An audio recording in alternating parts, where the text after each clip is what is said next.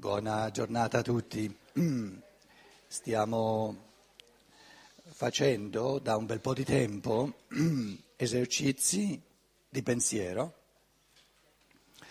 per ehm, compiere questa trasformazione interiore della coscienza, dell'animo, dello spirito nostro, una trasformazione interiore che parte oggi, eh, questo stadio dell'evoluzione, parte da una coscienza materialistica che abbiamo tutti in comune per eh, necessità di evoluzione eh, storica, diciamo,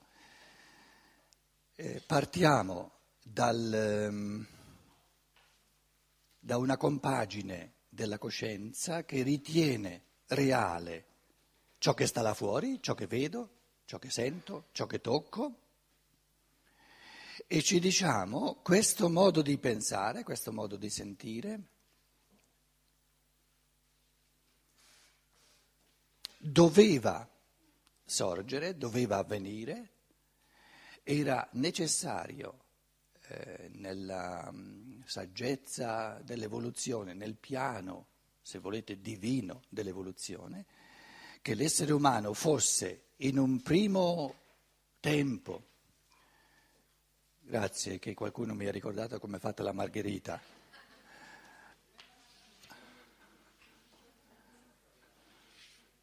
No, in Germania ce lo dimentichiamo perché se ne vedono di meno che non qui di margherite. Eh, diciamo, si può, ah, manco a farlo apposta, la lavagna è fatta giusta, si può dividere l'evoluzione in tre parti. Naturalmente eh, ogni, ogni realtà si può dividere anche in 16 parti, se volete, anche in 25. Però, siccome omne trinum est perfectum, eh, individuando tre momenti fondamentali si, si, compie, si coglie un'articolazione, un senso. Un primo terzo, qui la lavagna me l'ha fatto da sé, poi un secondo terzo. No? Il, l'essere umano, qui c'è il paradiso, poi eh, eh, cos'è la cacciata dal paradiso? il grande, primo, taglio ombelicale che scaraventa l'essere umano fuori dal grembo divino. Prima era nel grembo divino, era un pensiero nella divinità. E la divinità ha pensato l'essere umano tale che non è contento, non gli basta restare un appendice di un altro essere, un, un pensiero in un altro essere.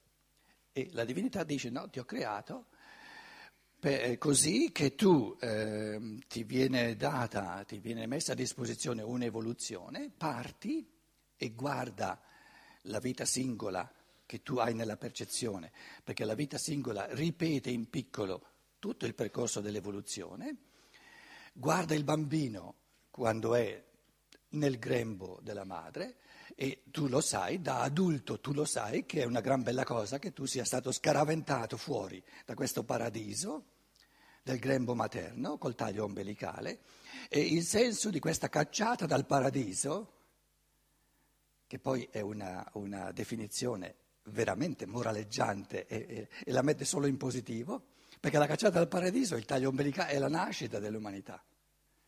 Noi mica diciamo quando un bambino nasce viene cacciato dal paradiso. Quindi t- tante diciture, tante terminologie che noi abbiamo no, ci fanno capire che eh, certi eh, diciamo, elementi fondamentali dell'evoluzione non sono ancora stati capiti. Si sono presi moraleggiamente, si sono, si sono eh, presi dalla parte negativa, ma non se ne è ancora capito il senso positivo. Perché il senso delle cose non è mai quello negativo, il negativo è il controsenso o è il non senso. Il negativo è quando manca il senso, quando si omette il senso. Invece il senso è sempre quello positivo. Allora, eh, diciamo, per un certo tempo poi l'umanità bambina eh, sì, si separa, acquisisce sempre di più una, una propria autonomia, però c'è una fase bambina. Poi c'è una fase centrale e in questa siamo, se volete... ehm, la scienza dello spirito, lasciatemelo dire così, conferma eh, l'affermazione di, eh, della cultura occidentale, devo stare attento alle parole che uso, altrimenti eh, se, se, cadiamo nel vocabolario cattolico eh, le cose diventano subito sbagliate. No? La cultura occidentale, anche se poi negli ultimi anni non, non, le interessa più di tanto, è fondata, vi sto parlando del cristianesimo eh, se non l'avete capito, la cultura occidentale è fondata sull'affermazione che duemila anni fa è successa una grande svolta, e cioè eh, adesso lo dico in parole mie, voi poi lo traducete ognuno nel suo linguaggio. Il, l'affermazione fondamentale della cultura occidentale, eh, diversamente dall'induismo, dal buddismo, dall'islamismo, eccetera, no? la cultura occidentale dice duemila anni fa è successa una svolta fondamentale dell'evoluzione perché eh, un essere di natura eh, immane ha portato, ha immesso nell'umanità l'essere del sole, lo spirito del sole. Chiamiamolo lo spirito del sole, perché quello è di, di fatti, è diventato, no, si è tuffato in tutte, le, in tutte, le, forze della terra, è diventato lo spirito della terra ed è lo spirito di, di, tutta, di ogni uomo, è lo spirito dell'autonomia interiore dell'individuo. Questa è l'essenza di questo spirito, se no a noi non ci interessa, stia a casa sua. O porta nell'umanità, che è quello che cerchiamo, quello che ogni essere umano cerca, le forze nella loro definitività dell'autonomia interiore, per cui eh, da duemila anni in qua rimboccati le maniche e hai in mano tutto il necessario per l'inabitare di questo spirito dentro ogni uomo, sei capace, se vuoi, se ti, se ti rimbocchi le maniche e se lo fai, di pensare sempre di più con la tua testa, autonomamente, quindi diventi sono, immesse, sono, state immesse forze nell'umanità che consentono a ogni essere umano di diventare sempre più attivo, sempre più creatore, sempre più artistico nel suo pensare ed è di questo che parliamo nella prima parte della filosofia della libertà, la capacità, la facoltà, la chiamata dell'essere umano a diventare sempre più creatore nel suo pensare. E ci siamo detti ieri, la, la Vespa è stata creata dal pensiero. Eh, da che cosa se no? Quindi il pensiero è per natura creatore, a meno che uno poltrisce nel pensiero. E, e questo è il, quindi la, il livello sommo della realtà, è il pensare, quello crea. Nel momento in cui intuitivamente il pensare architetta la struttura di pensiero Vespa, e lui ci diceva sono un paio di migliaia di pezzi, eh, oh, è un concetto eh, ben complesso, però una volta che lo afferra e lo crea, ti salta fuori la Vespa reale su cui, su cui puoi eh, eh fare chilometri e chilometri, capito? Questa è l'affermazione che poi negli ultimi tempi si è un po' dimenticata, dico della cultura occidentale, e la scienza dello spirito, vi stavo dicendo, conferma questa affermazione, dice sì, sì, sì, sì, sì, è un fatto realmente avvenuto, questa decisione di questo spirito eh, del pensiero e dell'amore, del logos e dell'io sono, questo spirito si è dato due nomi, nel Vangelo di Giovanni ha due nomi Logos, la creatività del pensare. E io sono, due, due nomi greci, Logos, il pensare artistico creatore all'infinito, Logos. Lui a livello di logica cosmica e ogni essere umano come piccolo ricettacolo del logos, però in partenza per diventare sempre più logico, a livelli microcosmici del, del microcosmo uomo, però eh, la natura delle forze del logos sono le stesse, è la stessa natura, ci dicevamo ieri. Quindi il pensare è lo stessissimo nel logos e nell'uomo, che si intride di forze e di logica. La natura, la vastità la profondità è tutt'altra nel logos che in ognuno di noi, ma la natura del pensare è la stessa, o è pensare o, non è pensare. E il secondo nome, ego eimi. Questa logos è la prima parte della filosofia della libertà, il cammino di pensiero, e ego eimi, io sono, è la seconda parte della filosofia della libertà. Io sono un io che nel suo agire, pensare, nel pensare l'uomo si universalizza, si oggettivizza, diventa nel suo pensare l'oggettività di ciò che pensa. Quando io penso Vespa, sono Vespa nel, nel pensare. Quando io penso Margherita, sono Margherita nel pensare. Eh, se io accendo nel mio pensare il concetto di Margherita, cosa sono io sostanzialmente in quanto spirito pensante? Sono in quel momento Margherita. E mi oggettivizzo. Invece, eh, dall'altro lato, quando l'uomo agisce nel pensare diventa universale e oggettivo, nell'agire si individualizza. Quindi il pensare è l'organo che ci consente di universalizzarci e di trovarci d'accordo in armonia, perché i concetti di Margherita ce n'è uno solo, o è la Margherita o non è la Margherita. E nel campo morale, dove si tratta di agire, ognuno di noi si individualizza all'infinito, sempre più specializzato, sempre più diverso da tutti gli altri. Quindi in campo morale guai se saltano fuori due esseri umani uguali che si copiano a vicenda, perché copiarsi significa annullarsi a vicenda. Quindi ogni essere umano in campo morale è stato, è stato, concepito come una specie a sé, una specie unica. E questo mistero dell'individualizzazione in campo morale, Steiner lo chiama, ed è tutta la seconda parte della filosofia della libertà, lo chiama individualismo etico. Nella morale, nel fare, l'uomo si individualizza, diventa del tutto irripetibile, unico. Ciò che è bene per te non può mai essere bene per un tutt'altro io che ha tutt'altro da fare, un tutt'altro karma, tutt'altri cammini, un altro contributo da dare nell'umanità.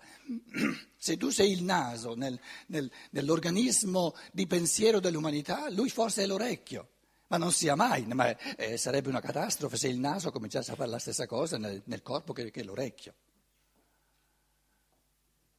Quindi l'umanità è, un, do, un duplice mistero di unità, ma unità nella diversità, così come l'organismo fisico è una unità, però una unità non uniformata, ma diversificata all'infinito. E noi ci troviamo ora in questo percorso di filosofia della libertà, questo passaggio tra la prima parte e la seconda parte, tra eh, i cammini di pensiero e i cammini, eh, diciamo, il pensare e l'amare.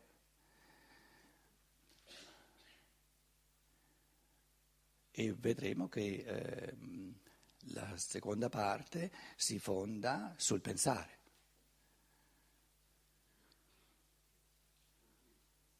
Com'è? No, tratta dell'agire ma si fonda sul pensare. Non, non si capisce nulla senza presupporre tutto ciò che si è fatto nella prima. Si fonda, ho detto, sul pensare, non consiste nel pensare, si fonda sul pensare. Perché l'io individuale cos'è? In origine, un concetto.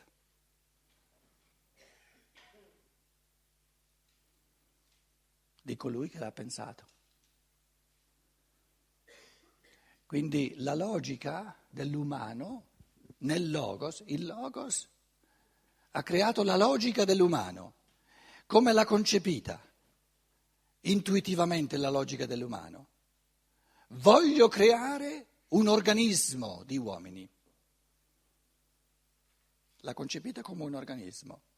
E dicendo organismo dice subito due dimensioni fondamentali. Organismo significa unità e organismo significa diversità. L'uno non può essere senza l'altro. Se sparisce la diversità, muore l'organismo, se sparisce l'unità, muore l'organismo.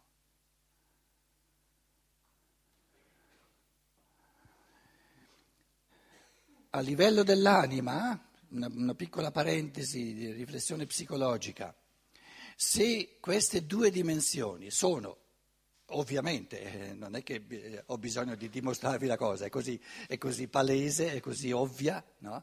Se queste sono le due dimensioni dell'umano, quali saranno le due unilateralità a cui soggiace, le, le, le due tentazioni?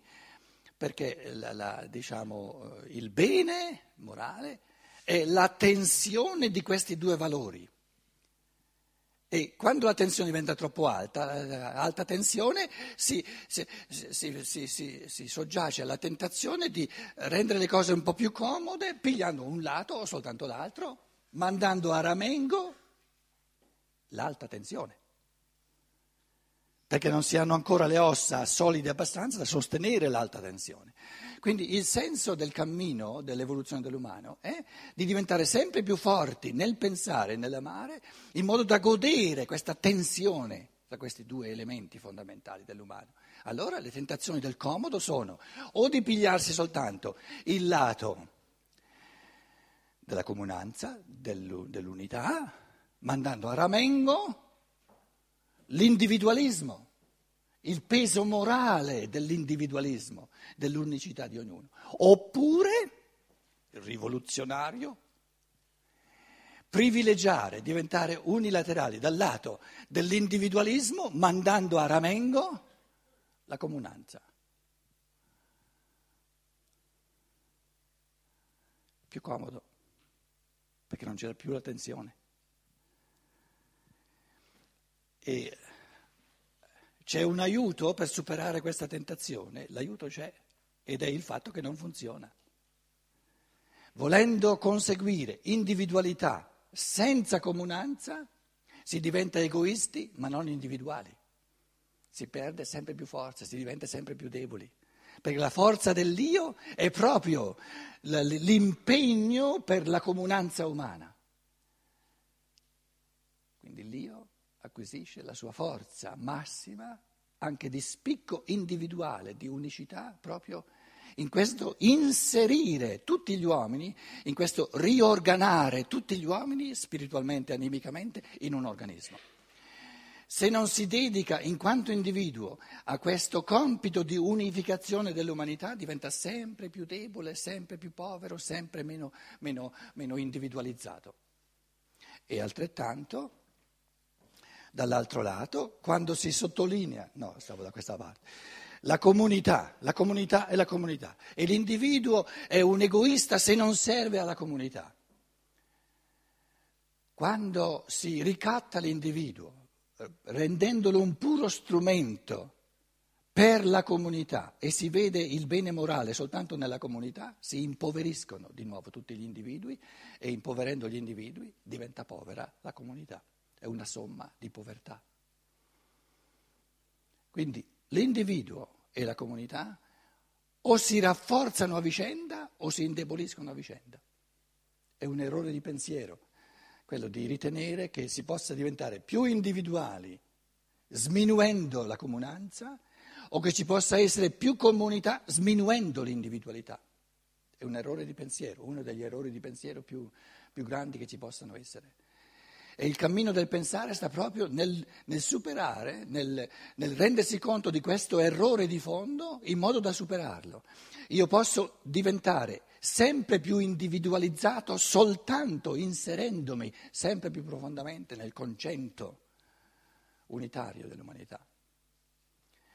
E l'umanità può essere una comunità organizzata, un organismo vero, soltanto se questa unità serve a rendere più ricca più spiccata, più unica ogni individualità.